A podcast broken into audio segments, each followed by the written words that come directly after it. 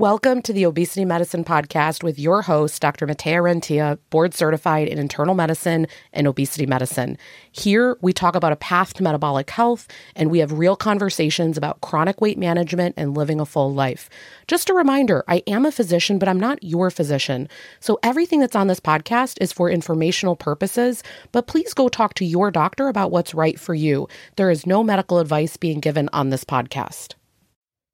Welcome back to another episode of the podcast. Today, I think is going to be a really fun episode because I'm going to answer some of the questions that I've been getting. They're kind of pulled from a lot of different places. If people have ever sent me these messages directly, I always ask for their consent to, in an anonymized way, present them here but I'm not going to be giving you any medical advice. As always, this is only informational. This is only educational.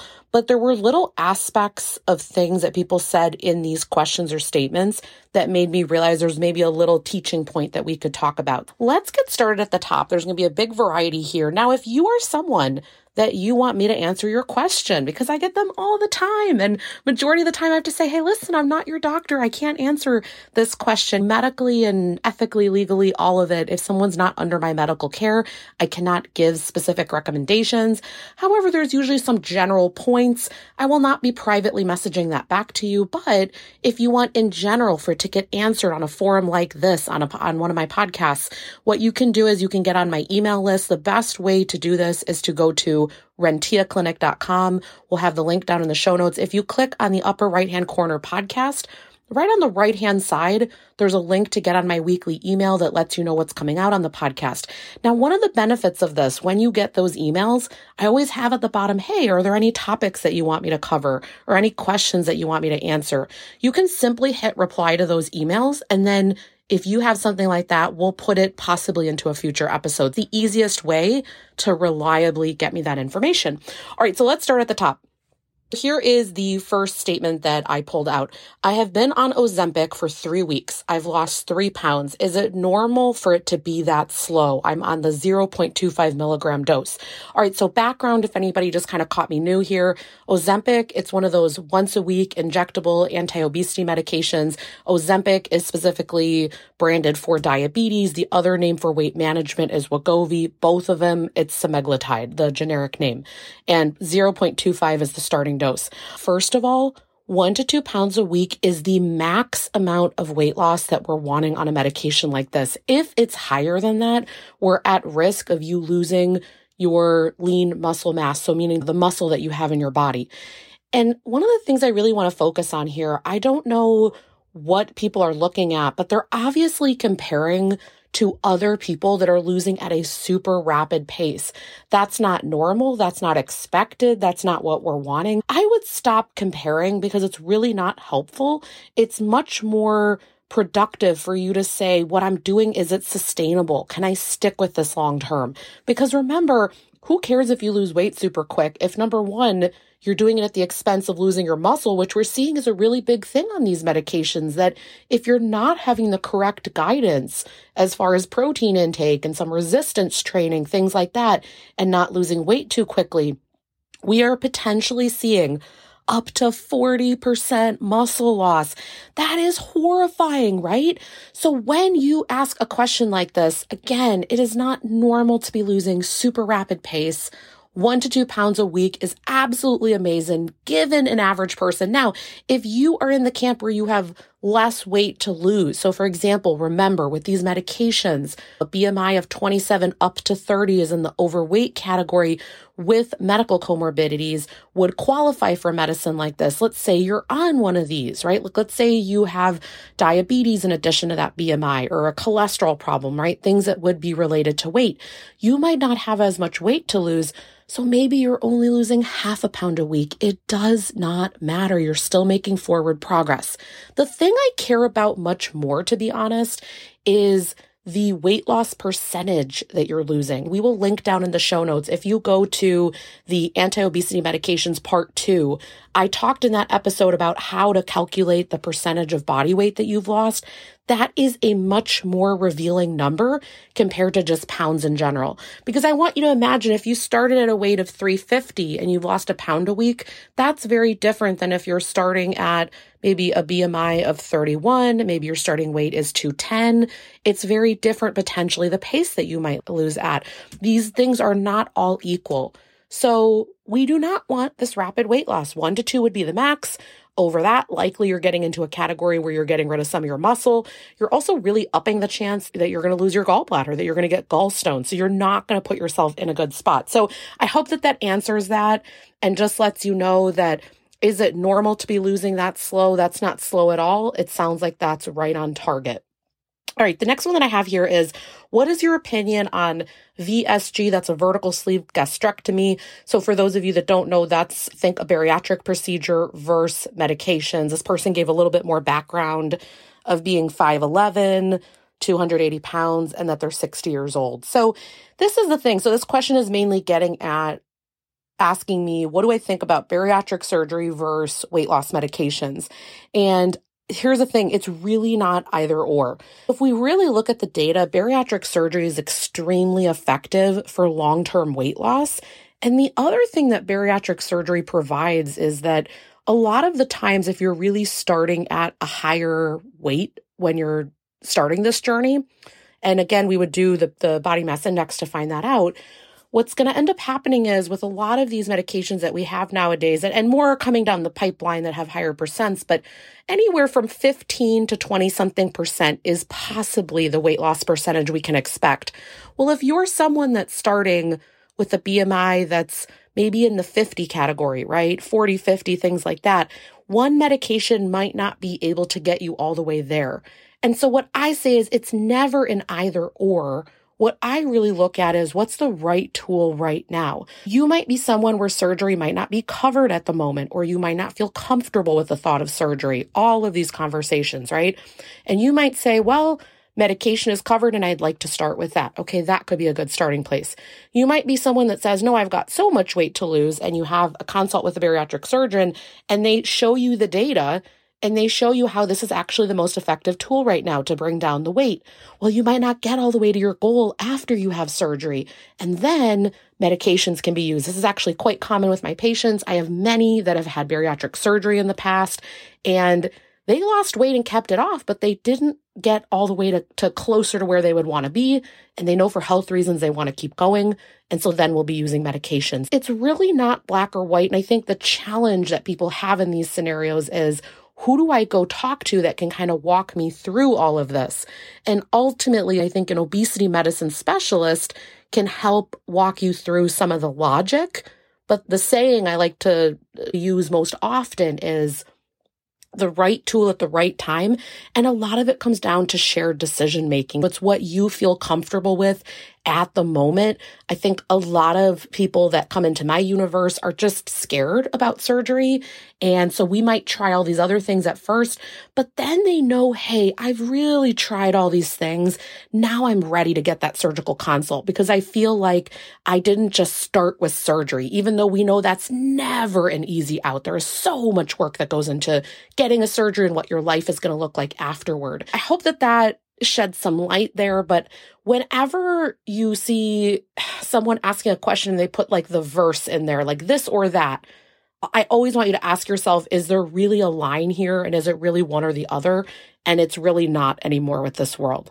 The next question that I had on here is someone told me how they were on Mounjaro, they had lost 30 pounds. And then, of course, because of insurance and coverage, it wasn't covered anymore. I think they had probably used the savings card. And then they had switched over to Ozempic, which is another injection weight loss medication.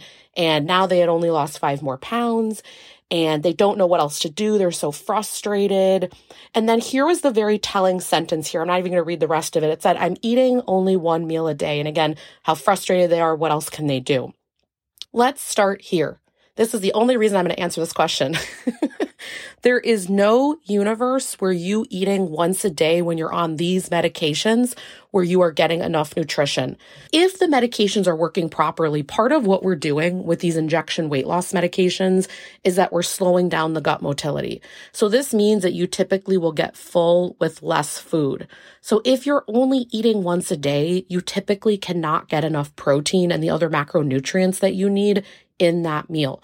Not only that, but it also when you are under eating, which I just get the sense from this person that that's what they're doing. When you're doing that, you actually stop losing weight. So the one thing when I hear something like this, what my mind goes to when people are, they're so frustrated and they've done all the things it's almost to stop focusing so much on the medication that you're on because you're giving that so much power. It's definitely helping and it's there to help you along, but it's almost to switch gears and think, can I maybe meet with a registered dietitian or someone that can help me look at, am I optimizing my nutrition here? Because I suspect if you're eating once a day, you're not. That either there's an there's overeating happening, under eating happening, that there are other things going on. Are there drinks that are happening at other times. What else is happening here? But I can just tell you, having read that, that you're only eating once a day, there's no universe where that's going to be helpful enough for you. The next one that I got, and this is an interesting one, I debated not, not bringing it on, but unfortunately, this is super common. This a person wrote me that they're in their 30s. They wrote that they're over 300 pounds and they were trying to decide between medication or going to a clinic in Mexico to get a bariatric surgery. The uh, complications here is that their insurance d- doesn't cover bariatric surgery here in the States and they don't know if the medications are covered. This person wasn't asking my medical advice, but was kind of saying, is there a decision tree and how a lot lot of what was driving their decision was quality of life and mobility, things like that. And so, of course, I'm never here to give medical advice. I'm not here to ever say how you're going to decide on all of this. But medical tourism, unfortunately, is very much so a reality, both outside of the States and people coming to the States. And What's unfortunate here is that insurance, of course, puts up lots of exclusions and things like that. So the fact that people even feel like they have to sit there and make some of these decisions I just want to talk in general for a moment. I've actually had a lot of patients. This is even before I went into specializing much more in the weight management space with obesity medicine. Even when I was in primary care, I had a ton of patients that had gone to Mexico to get the bariatric surgery done, and then they would be following up with me or other weight specialists afterward. And the biggest challenge that I see with that, number one, I have no idea the medical care that you're getting there. I have no, that is something that I have zero idea about. And so I'm not ever going to sit here and say, oh, yeah, I recommend that. That's not something I'm going to say. The biggest challenge, though, that I saw for these patients is that they were not getting as much follow up afterward as they would have had if they were at a US center getting this done. So centers that do bariatric surgery, they're really usually centers of excellence. They need to be doing a certain amount of cases to even qualify to be able to do this. This came out of way back in the day when they did them, the mortality rate was pretty high. And so they, they started to make I don't know if we want to say regulation. I'm going to get a surgeon on so they can talk about all these details. But basically, the point is these surgeries are happening at big centers. It's not sort of small places where bariatric surgery is being done. Typically, afterward, there's really a lot of follow up. And this is very beneficial in the sense that a, a bariatric surgeon knows every visit when they're seeing you kind of what you should be projected to be losing and if you're on track or not. And if you're not, then they know other interventions that can be done right away, other things to make sure that you're kind of moving along. We need to see kind of that success within the first few months or year or two. The challenge when you go to a place like Mexico is that that follow up does not exist. Now, I'll just tell you from my patients from the past, they said, well, they do, they do a video call and they do this, they do that. I just historically, and this is a very small case number, very small. I would just see those patients stall out and then they would be so frustrated because they thought that the result was going to be much more. What I suspect, again, lots of speculation here, I suspect that that bariatric surgeon in Mexico would do a video conference with them before they would come down and say, well, you can lose this much percentage of weight loss with this surgery. So you might get down to XYZ and kind of give them these numbers, give them this math. That's all fine and good. But again, if no one's following you afterward, it's a very tough road. My only thing is this if someone chooses to go down this road, it would be what is your follow up plan going to be? I wonder often if you're going to take that route, could it be at the, at the barest minimum that you make sure that then you have a weight specialist that you're really following up closely with afterward? The other thing is, long term, because there's not that clinic where you got the recommendations of what to do long term, I would see this fall off happen where then they wouldn't be getting routine labs and other things done and your risk of malabsorption and things like that, depending on what procedure you get, it's really increased. And so again, you really need someone to be following you long term. The last question that I'm going to answer on here, this is a, a one I get asked all the time, and it's suggestions for hair loss on GLP-1 medications. This person said that they are on the medication Mounjaro, that they had lost 25 pounds over a six month period and that they started to shed a lot of hair. That this person said, I'm eating protein, they're doing methyl B shots, multivitamin, probiotics, B complex, DHEA. Should I add iron? So, first of all, I want to always say, always go talk to your doctor, right? That's always going to be the first step.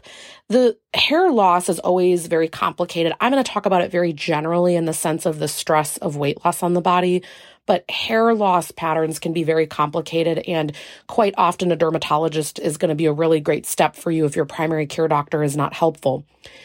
I want to speak about what happens with hair loss. So, this is something called telogen effluvium, and I hope I'm saying that right.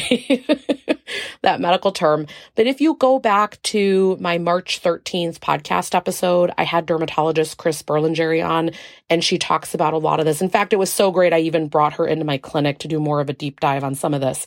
The hair talk is complicated, but hair has several different phases to its cycle. So the first phase is anagen. That's the growth phase. That can be anywhere from two to seven years with specifically our hair or scalp.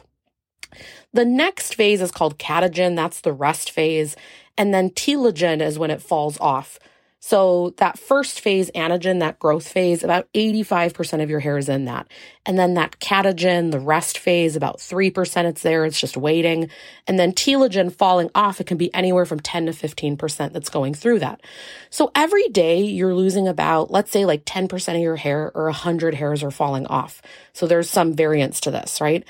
And what ends up happening is anytime you have a massive stress on the body, this can be anything like having a baby and giving birth. It can be you get really sick. Maybe you're in the ICU. Maybe you get a pneumonia, things like that. Maybe you have surgery, right? This is super common after bariatric surgery and losing a lot of weight. Maybe it's something emotional. Your body doesn't know. All it knows is cortisol is up and abruptly it goes into telogen. That's that falling off phase. So it can be up to 50% of your hair that gets lost, maybe 200 per day instead of 100. But again, not, not everybody's usually losing up to 50%, at least when I talk to my dermatology colleagues. But here's the point. This happens months after the stressor. So three months after the stressor, you start to lose hair, it can last three months and then it comes back. So I always think three, three, three. You can also see lines in the nail. This can be something else that lets you know this is happening. And so what I just want to say is people are always wanting to know, tell me the supplement, tell me this, tell me that. Part of this is just physiologically what's going to happen with your hair. And I know this is disappointing to hear. And again, seek out all the answers that you need. But I just want to explain to you that when you're going to go through a big stress, this is going to happen. I was telling my clinic members on a weekly call that we do when Cris came in to talk about this, that this happened to me with medical school. I remember within the first six months, I went out to the car one day and I looked in the mirror and I just said, Oh my gosh, what has happened to my hair? and I didn't realize the beginning of medical school was just a lot of information that I, I had never had to take in so quickly in my life. And so it can be really varied what, what does this to you. But often we're going to see this with weight loss a few months in this hair loss for a few months and then potentially coming back depending on is that stress over? Is your body okay with it? That's really where the verdict's out, kind of what it looks like long term. And I just wanted to go over that because I think people tend to think, oh, now I'm malnourished or now I can hit myself with supplements. And I just don't see real evidence that's suggesting that one thing over another is making massive different strides. I'm not saying it can't help some. I definitely would still recommend good protein intake and, you know, general macronutrients and, and looking into all these different things that this person's talking about, making sure that labs are okay, all of that. but I don't have an answer for you. Take this and then the hair comes back. A lot of that tends to be pretty gimmicky. And it's just the fact that you've had a stress on your body. Again, please make sure that you talk to a doctor. All right. So we have gone over a lot of questions here. This is all informational. Again, make sure you talk with your doctor. If you're someone that in the future you have a question and you want me to answer it, make sure that you get on that email list of mine, renteaclinic.com, click on podcast, right hand side you can get on the obesity guide with Matea Rentea MD, that email list, and then you could always just hit reply at any time to that Monday email that comes out to let you know what's going on. I've loved spending this time with all of you, and I'll see you next week.